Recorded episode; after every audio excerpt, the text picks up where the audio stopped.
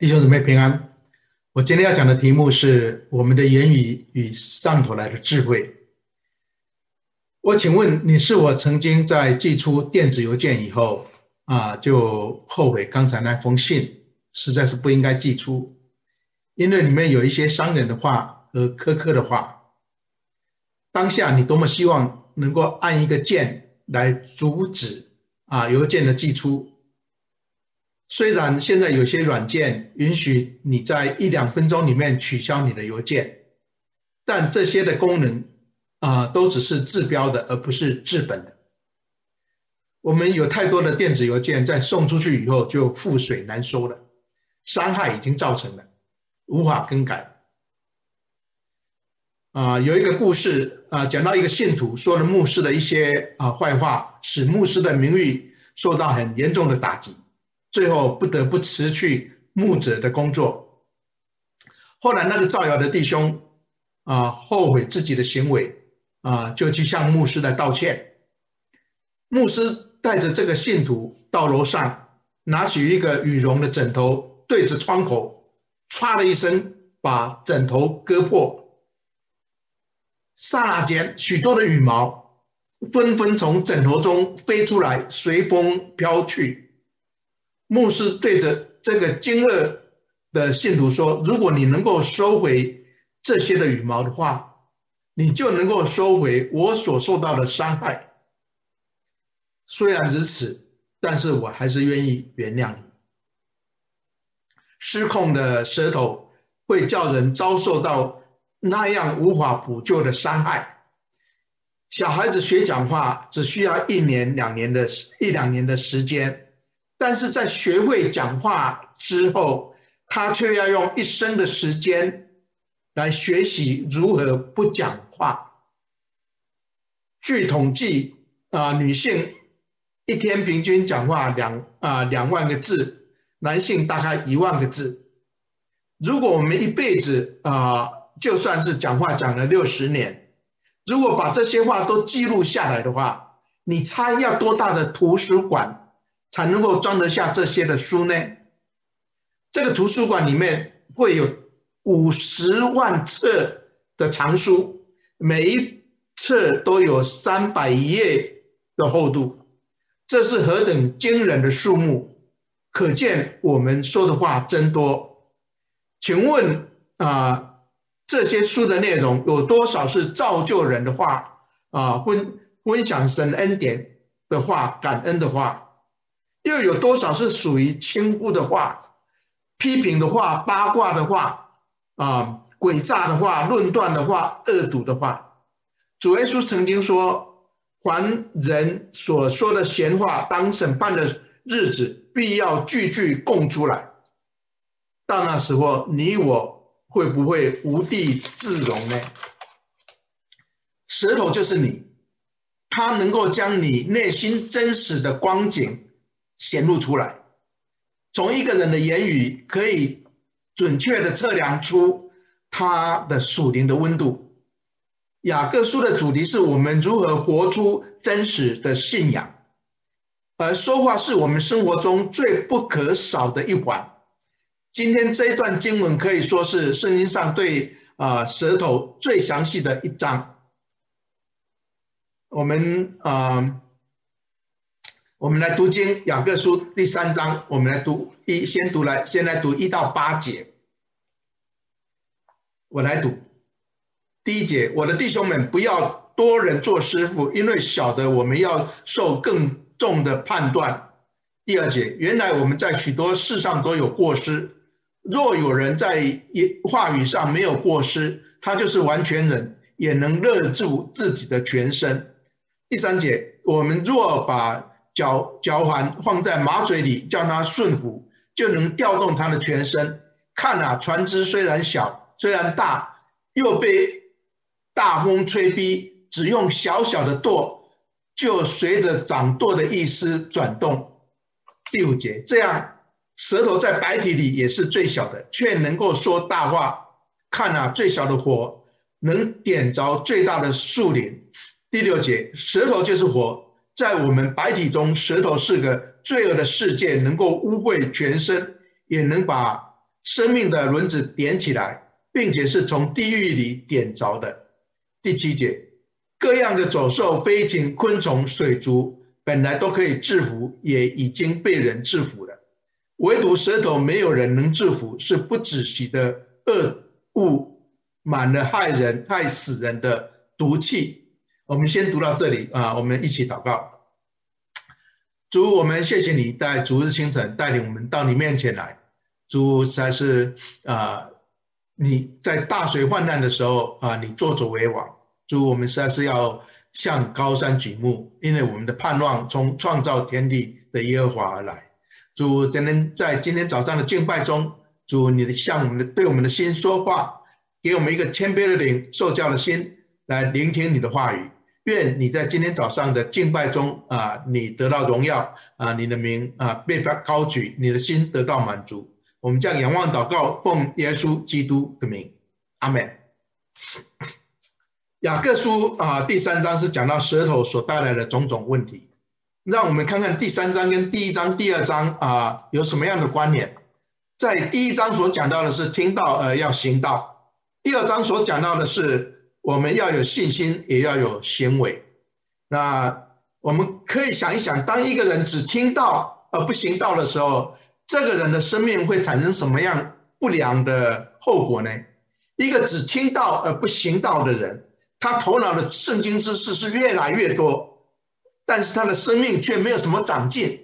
慢慢的，他就会开始用神的话语去批评别人，去论断别人。神话成为他攻击别人的武器。这种现象在教会里面是常常看到的。当他在听到的时候，他心里面可能在想说：“这就是某某弟兄的问题，他应该来听。”弟兄姊妹，主的话像一面镜子，是给我们照自己的，而不是用来照别人的。有没有可能你每一次照镜子一照就忘了自己的样子？因为你忙着用这个镜子去照别人。如果你是抱着这种态度的时候啊，去听神的话。我想雅各书第三章是针对你说的，啊，在第三章有十有十八节，我们可以把它分成四段。第一段，第一段是舌头的影响力是巨大的，一到五节；第二段是不受控的舌头的根源和后果，是五到八节；第三段是舌头反映我们的内在生命，九到十二节；第四段是追求属天的智慧，十三到十八节。我们现在看第一段，舌头的影响力是巨大的。在第一节、第二节这里讲到说，啊，我的弟兄们，不要多人做师傅，因为晓得我们要受更重的判断。原来我们在许多事上都有过失，若有人在话语上没有过失，他就是完全人，也能够勒制勒住自己的全身。当雅各讲到我们基督徒要控制好自己的舌头的时候，他首先提醒我们的是什么呢？在这里他讲到说，我们不不要多人做师傅。为什么雅各要提醒我们不要多人做师傅呢？在这里的师傅是指犹太，在当时是指犹太人的老师。这里老师是负责教授教啊传授圣经的，在犹太人中间是受到。极高的尊重，这样的身份就吸引了许多人啊，曾要想要来做师傅。做师傅本身是一件好事情，但是有些人却存着不良的动机啊，他们只想夺取一个啊虚名，他们争着表现自己的智慧啊，以至于在言语上不谨慎啊，甚至用言语来重伤别人。啊，来抬高自己的身份、自己的地位。我们要注意，在这里雅各在这里说不要多人做师傅的时候，他的意思并不是要我们都不要去做师傅，都不要去做植物学老师等等等等。雅各想要指出指出来的是，我们要非常小心谨慎啊，来做师傅。因为教导人的责任是很重的，要受更重的审判。我们每一个人或多或少都有机会、有责任啊，去做师傅，去教导人。请问，我们做父母的，在教导孩子的时候，有没有因急躁，有没有因因为急躁的话语惹儿女的气呢？当我们好心啊，想向人传福音的时候，有没有因为冒失的言语，使人对福音啊产生厌烦呢？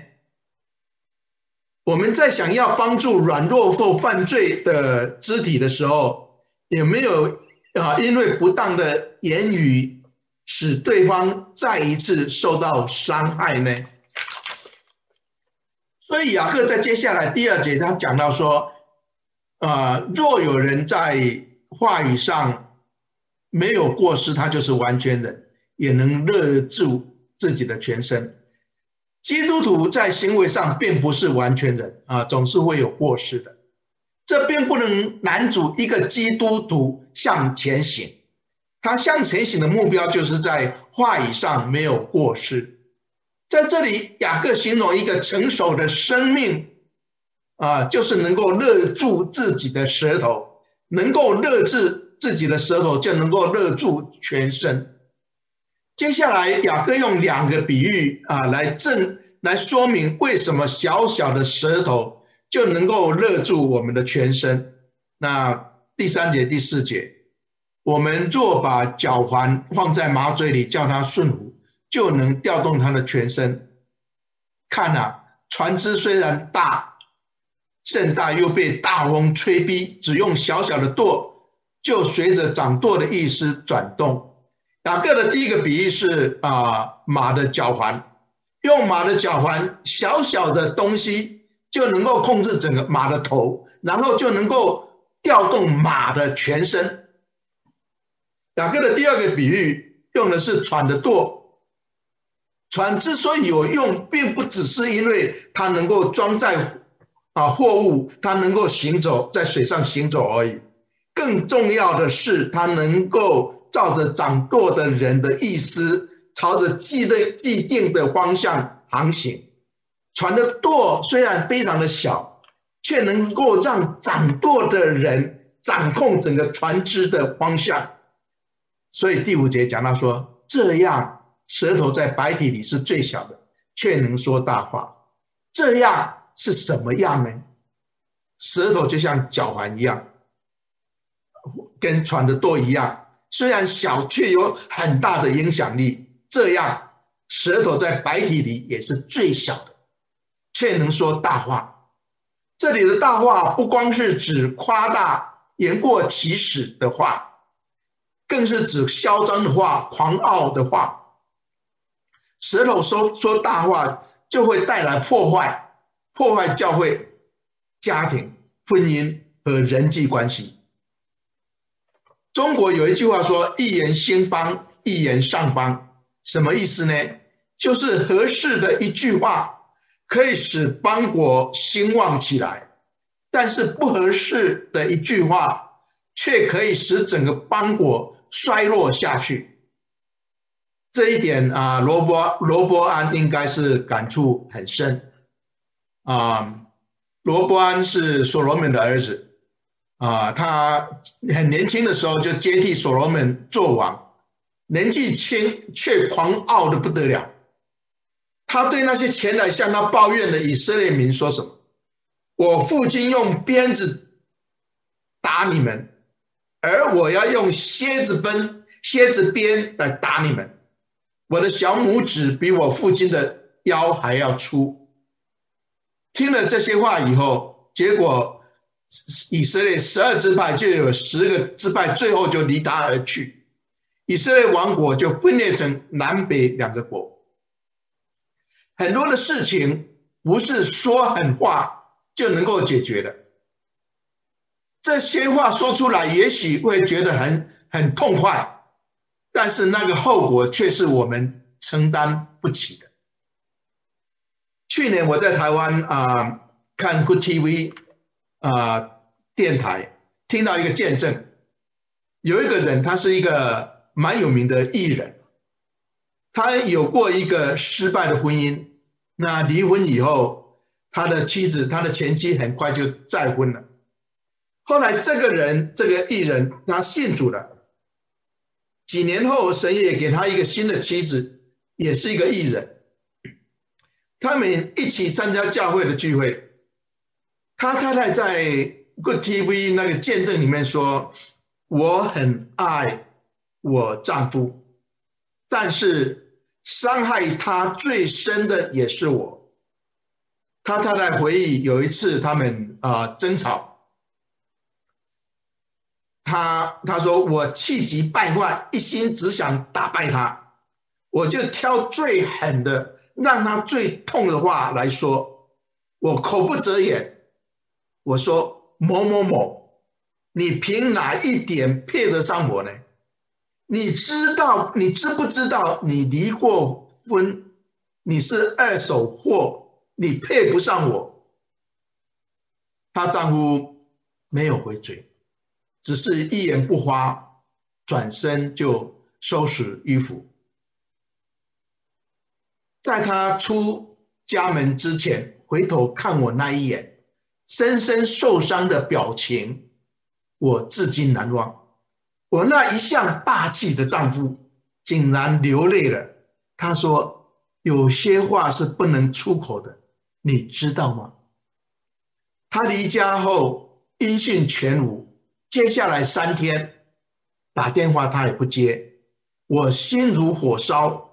生怕他就这样子离我而去，还好几天以后他回来了，我抱着他哭惨，我说对不起，对不起，我真的不是故意的，我只是我只是说气话，但但是我一时的气话，却狠狠的劈进了他内心深处最痛的地方。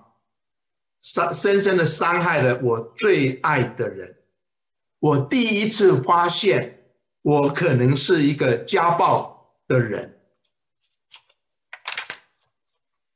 啊，前一阵子有有一个新闻啊，说，呃，有一个妈妈因为孩子不念书啊，不上进，很生气。最后，这个妈妈就跟孩子讲说：“你这个不争气的孩子。”我们家不要你，你是你是我们家的耻辱。结果这个小孩第二天就跳楼，并不是我们说出去的每一句狠话，我们伤害的每一个我们爱的人，我们都来得及啊道歉跟内疚的，因为我们不知道我们逞一时口舌之快，会不会变成一辈子的遗憾。舌头在百体里面是最小的，却能够说大话，造成极大的后果。所以雅各接下来用火来形容舌头，那种极大的破坏力。我们接着来看第二部分啊，第二段不受控制的舌头的根源跟后果。第五节第五 B 这里讲到说，看啊，最小的火能点着最大的树林。第六节，舌头就是火，在我们白体中，舌头是个罪恶的世界，能污秽全身，也能把生命的轮子点起来，并且是从地狱里面点着的。看啊，雅各在这里叫大家要注意，我们怨恨、错误或轻率的言语啊，可能会有极大的毁灭的能力，就像星星之火可以燎原一样。啊，可以烧毁啊几千英亩的森林，造成无数的动物的消灭，还有人员财物的巨大的损伤。在二零一七年啊，在 Oregon 有一个十五岁的男孩，在几个朋友的面前要表现他的他他的酷，他就朝着那个啊峡谷投掷了这个点燃的鞭炮。导致了整个火焰很快的就蔓延，点呃点燃了一场森林的大火，烧毁了整个北美西北地区最美丽的四四万八千英亩的森林。小小的火却能把最大的树林点着，火它有非常独特神奇的再生能力，只要有燃料，它就可以无限的扩展。大部分的物质啊、都没有这种增值的能力，就像水，你一旦倒出来，不管你是倒在哪里，或倒在什么东西上面，它都没有办法自行无限制的扩展，成为一个大洪水。但是火却可以啊、自行扩展。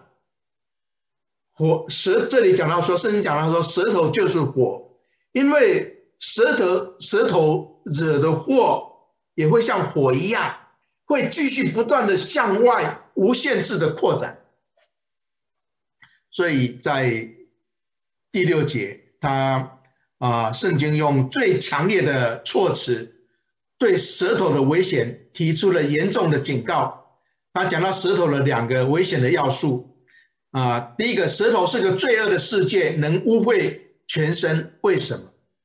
当我们讲罪恶的世界，指的是这个撒旦。我们通常指的是这个被撒旦管辖、这个堕落的世界。在它里面，这个堕落的世界里面充满了各种的贪婪、拜偶像、亵渎、欲望这些罪恶的世界，各种的现象都可以在我们的舌头上表现得淋漓尽致。罪恶怎么样污染这个世、污秽这个世界？舌头也同样的败坏我们，把我们陷在无边的痛、无边无际的痛苦里面。第二，他讲到说，舌头好像火一样，是从地狱点着的，并且能够把生命的轮子啊点起来。舌头就像火一样，是从地狱里面点着的。表示说，这个舌头可能成为撒旦来破坏我们生命的工具，能把我们生命的轮子点起来，这是什么意思呢？古希腊人啊，形容生命就像一个滚动的轮子，啊，从一出生开始就滚，一直滚到死。舌头可能成为撒旦来破坏我们生命的工具。它的破坏力随着我们生命的轮子滚到哪里，就破坏到哪里，污秽每一样我们碰到的东西，毁灭呃毁毁掉我们的一生，我们的啊、家庭，我们的教会，我们的社区。当我们明白舌头的危险的时候，我们真的是要刻意的啊、留心我们的言语，特别是在教会。因为我们的言语，无论是多少，都会在教会里面产生涟漪，波及整个教会的全体。因为我们是一个身体，我们以为不重要的话，以为只是发泄自己情绪的话，以为只是发表自己意见的话，说出去都会让听见的人受到影响。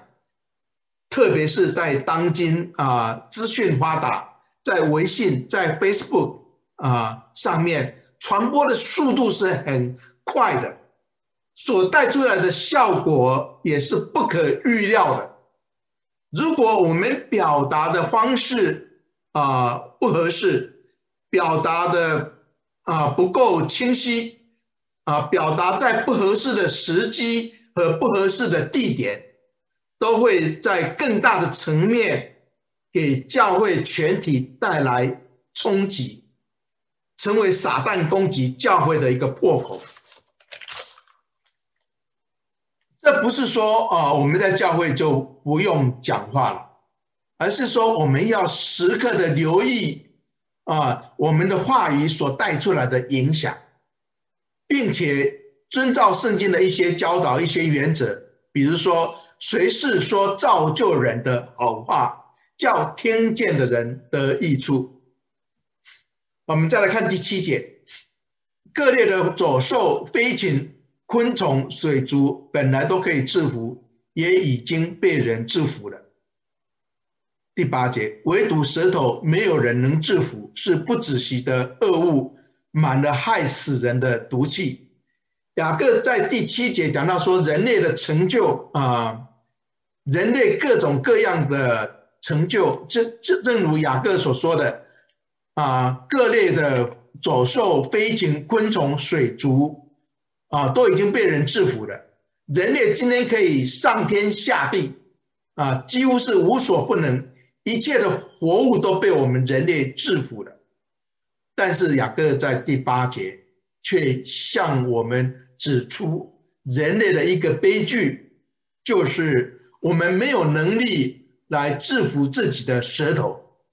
我们制服了万物，却但是却活在罪的捆绑下，成为罪的奴隶。我们的内心是被罪藏着啊，是被罪辖制，我们的舌头就成为成了人与人之间的问题的导火线。我们的舌头都是这里讲到说都是害死人的毒剂。在这里我们要澄清的是。雅各所说的舌头，当然啊，不光是指这个我们口里这个三寸的舌头，他是用舌头来比喻我们的言语，而我们的言语往往反映我们的内心状态。主耶稣曾经说过：“善人因着心里的善，必定流露出良善的话语；恶人也必定因为心里的恶念，流露出恶的话语。”所以雅各在这里所针对的问题，其实就是人内心的问题。所以雅各在接下来的第九到十二节啊，带我们进一步来检视我们的内心世界。所以啊，所以第三段舌头反映我们内在的生命啊，九到第十二节，第九节，我们用舌头颂赞那为为主为父的。又用舌头咒诅那照着神形象被造的人，送赞和咒诅从一个口出口里出来，我的弟兄，这是不应当的。泉源从一个眼里能够发出甜苦两种的水吗？我的弟兄们，无花果树能生橄榄吗？葡萄树能结无花果吗？甜呃咸水里也不能发出甜水来。雅各在这里啊、呃，发现有两种话常常从信徒的口中啊、出来。他在这里第九节讲到说，一种是颂赞美神的话，另外一种是咒诅弟兄的话。第一种话是以神为主为父，第二种话呢是咒诅辱骂毁谤那些照着神形象造的人。这两种话从同一个口里面出来是互相矛盾的，是不协调的。所以雅各接着用三个问题来说明这种的不协调。第一，他反问说：“啊，泉眼从一个眼眼里可以发出甜跟苦两种的水吗？”答案当然是否定的。接着雅各问说：“无花果树能生橄榄吗？葡萄树能生啊能结无花果吗？”这个你的答案也是否定的，根本是不可能发生的。最后啊，雅各斩钉截铁的说，咸水里也不能发出甜水来。雅各在这里啊说呃要说什么呢？他讲要讲到说，从同一个口中怎么样能够出两样完全不同性质性质的话呢？这是根本不可能的。也是不应当发生的。一个属神的人，他的言行必定与他内在的生命是一致的。雅各再一次把我们带回雅各书的主题：真信仰必定是跟行为配合的，是里外一致的。如果这两者之间有不协调，那他的内在生命一定是出了问题。我们的舌头。我们的言语是反映我们的属灵状态。如果你去看中医的话，很多时候他都要求你把舌头啊伸出来给他看一看，从你的舌头的颜色、形状都会告诉医生很多关于你身体健康的情形。从属灵的角度，从我们的舌舌头所出的话，也可以显出我们属灵生命的。光景，所以我们要关注的不光是我们外呃外面啊舌我们的舌头，更要关注的是我们里面的心，我们里面的心思意念。在箴言第四章讲到说，你要保守你的心，胜过保守一切，因为一生的果效是从心发出的。以前啊，早上起来的时候，我会这样子祷告，求神保守我今天的眼睛不要乱看，保守我呃的舌头不要乱讲话，等等等等，这些都是非常好。但是如果我的心思意念还是世界的价值观，追求人的肯定，整天还是要跟人争啊，跟人抢，我发现我很难在最后一秒钟来。管住我的脾气，来勒住我的舌头，到最后常常都是后悔莫及。后来我就学习到说，每天早上起来，我就求圣灵来掌管我的心思意念，求神给我上头来的智慧，用神的眼光、属灵的眼光、永恒的眼光来看我今天所要面对的每一件事情。用属天的眼光来看我，我和家人、和同事、和老板、和教会弟兄的姊妹的关系。当我属灵的眼光放在对的地方，我就不会整天去跟人家争、跟人家抢，因为我知道这一切都是神在掌管。当我的心灵的眼光放在对的地方，我舌头讲出来的话就会带着智慧，呃。我的心怎么看，就决定我怎么活。所以，我们需要有圣灵的带领，我们需要有从上头来的智慧。再接下来是第四段啊，追求属天的智慧是十三节到十八节。雅各在这里比较两种智慧，一个是属天的智慧，另外一种是属地的智慧。这两种智慧的区别是在哪里呢？十三到十四节告诉我们，属天的智慧的内在的特征是温柔。而，属地的智慧的内在特征就是苦毒，两种的本质既然啊、既然是不同，它的果效，它所结出来的果子也是全然的不同。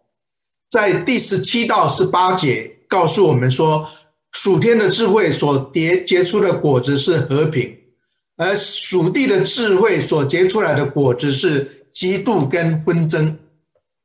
我们先来看看十三啊，属天的智慧的特征，在第十三节啊，这里讲到说，你们中间谁是有智慧、有见识的呢？他就在，他就当在智慧的温柔上显出他的善行来。在第十三节，使徒雅各用温柔来形容属天的智慧。为什么他用温柔来形容啊属天的智慧呢？世人都追求要成为刚强、勇敢、有能力，因为在今天的世界里面，是适者生存，胜者为王。温柔这个特质对世人来讲，好像是弱者的表现。为什么雅各在这里啊，却强调温柔呢？雅各在这里所指的温柔是什么呢？他所指的不是世人以为的那一种温柔。他所指的温柔，其实是指的是主耶稣啊的温柔。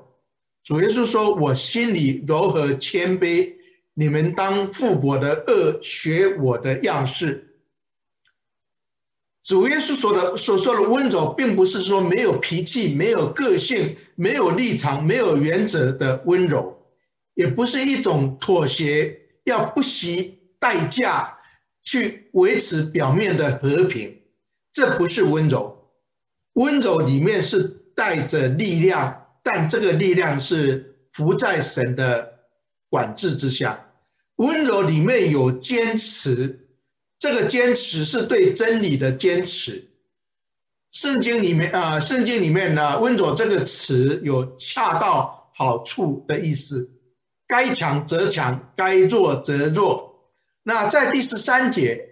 这里把智慧跟温柔，圣经把智慧跟温柔连在一起，在智慧的温柔上显出他的善行，在基督徒生活里面，智慧的温柔太重要了。我说我单单有智慧，但我没有温柔去传递我的智慧，我的智慧就没有用处，不是人所喜悦的。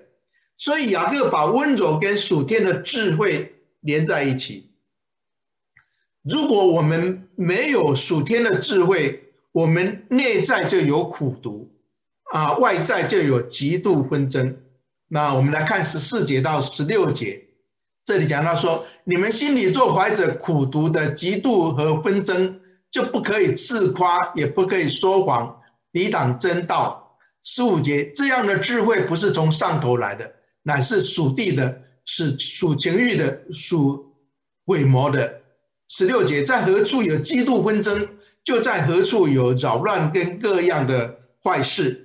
这里告诉我们说，呃，苦读这个字，呃，这个词，属地的智慧的特征是苦读。那苦读这个词跟啊温柔刚好是相反的，它是指我们对人的一种心态。一种增进的心态，这种属地的智慧所带出来的果效，就是嫉妒、纷争、扰乱，还有还有各样的坏事。不要以为我们啊、有侍奉的热心，就代表我们一定是好的基督徒。在第十四节，他这这里讲到了说啊，嫉妒，你在这里讲到说嫉妒这个词。在原文的意思就是指热心。十六节这里讲到说，在何处有极度纷争，在何处就有扰乱。这个嫉妒在原文是热心，所以在圣经里面，热心有两种，一种是出于爱心的热心，另外一种是出于与人尊敬的热心。在过去十年啊，我每一年啊有两次到国内做培训。我曾经遇到一些传道人，他们经常为了一些圣经的道理跟别人起争执，最后常常是不欢而散。他们非常肯定和坚持自己的看法。每当他们听到有人对圣经的见解和他们不一样的时候，他们就跟别人争辩。如果争辩达不到，呃，达不到他们所要的果效。他们就采取更激烈的手段去对待那些见解跟他们不一样的人，他们认为这个就是大发热心，热心为神大发热心，这个就是为真理征战。当然我，我不是说我们啊对真理不需要有任何的立场，我也不是我我也不是说我们要用温柔的心去包容异端，我们。当然要持守基呃圣经真理的立场，在基要的真理我们需要持守。那你问说什么是基要的真理？我想最典型的就是啊，使徒信经啊，这个基督徒会堂常就是的的主主要的是使徒信经信经，包括三位一体、因信称义、基督救赎、身体复活啊、圣经无误等等。一千多年来，它一直是基督教各教派所共同认信的，这就是所谓的基要真理。那在非基要的真理上，我们需要容忍有不同的看法跟做法，尤其是在基督徒会堂啊，这一点特别重要，因为我们是从查经班后来变成教会的，所以我们教会的成员啊，通常常常是来自。不同的宗教的背景，所以在非基要的真理上，我们可能有不同的背景，不同背景的人可能有一些不同的解经、不同的看法、不同的神学角度。我们不不能把我们每一样的不同都无限上纲成为基要真理啊，为真理来征战。我个人是从拜偶像啊一贯道的背景啊出来的。所以我很痛心的，就是看到在基督教福音派里面，我们百分之九十五的都相同，但是我们却为那些百分之五的不同，我们在教会里面啊争辩，面红耳赤，甚至相咬相吞。弟兄姊妹，我们的仇敌是魔鬼，而不是教会里面的弟兄姊妹。求神给我们属天的智慧，来分辨我们哪些是我们应该持守的，哪些是我们应该接纳、容许有不同看法的。否则，我们这样的争辩，给教会带来的只是拆毁，而不是建立。接接下来十七、十八节，雅各进一步啊来说明，一个人有属天的智慧，他的外在的表现是什么？十七节讲到说，唯独从上头来的智慧，先是清洁，后是和平、温温良、柔顺、满有怜悯、多结善果，没有偏见，没有假冒。那十十十八节讲到说。并且使人和平的是用和平所栽种的义果。如果你去看十七、十八节，你就会留意到说，雅各是用另外一种方式啊来描写在加拉太书所里里面所讲的圣灵的果子。这些生命的树子是神所赐的，所以是从上头来的。什么是属天智慧的特质呢？它的外在的表现是什么呢？我们可以用下面八个问题来检视我们自己。第一个，清洁，你行事是否光明磊落，没有诡诈？和平，你爱好和睦吗？你是使人和睦的人吗？还是你所到之处都是争辩？温良，别人感到。感到你容易亲近吗？柔顺，你会压抑别人或采取顽强手段来达到目标吗？满有怜悯，你是否常常想到别人的需要，感同身受别人的痛苦呢？多结善果，你的人生有产生圣灵的果子吗？有丰盛的生命的表现吗？没有偏见，你会用偏见断定人吗？你会固执自己的意见吗？你会接纳和你不同的人吗？学习从别人的角度去看事情吗？没有假冒，你的生命是里外一致的吗？还是常常说一套做一套？以上八个特质是属天生命的外在的表现。属天生命所带出来的结果是什么？在第十八节是，并且使人和睦的，是用和平。所栽种的异果，这种属天的智慧所带来的果效是使人和睦，因为在他生命里面有耶稣基督的温柔，所以会吸引啊，会吸引人来与神和睦，并且彼此和睦。弟兄姊妹。在我们跟别人相处啊的上面，我们生里面生命里面所彰显出来的是属天的智慧呢，还是属地的智慧？我们是否是一个啊和睦的人，或是制造纷争嫉妒的人？只有那些属天之拥有属天智慧的人，才有资格成为别人的师傅。因为他们的生命就是最好的教材，他们的生命就是别人的榜样，这就是当师师傅所需所需要具备的条件。所以雅各在三章的一开始劝我们不要多人做师傅，其实雅各他所针对的是我们生命的问题。我们不开口教导人，并不能解决我们生命的问题。真正解决的方法，就是要选择常常住在基督里，活在圣灵的掌管之下，让神来做我们生命的主，让神来引导我们，来改变我们的生命。当我们的生命被神改变的时候，我们自然就会成为别人的榜样。到时候我们想不当师傅，恐怕神也不会允许我们的。好，我们一起低头祷告。主，我们谢谢你把这一段经文赐给我们，再次提醒我们，呃，我们啊要谨慎我们的言语，我们要留心我们的言语所带出来的影响，叫我们随时说造就人的好话，叫听见的人得益处。主真的是提醒我们，更重要的是叫我们保守我们的心，给我们的智，给我们的啊、智慧的温柔，而不是苦读、嫉妒、纷争，使我们做一个使人和睦的人。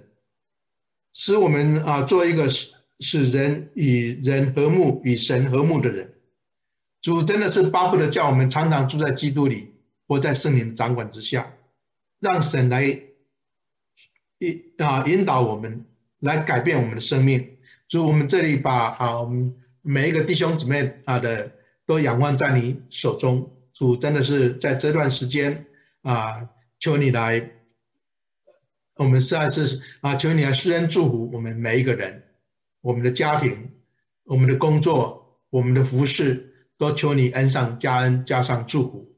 我们这样感感谢祷告，是奉耶稣基督的名，阿门。好，谢谢大家。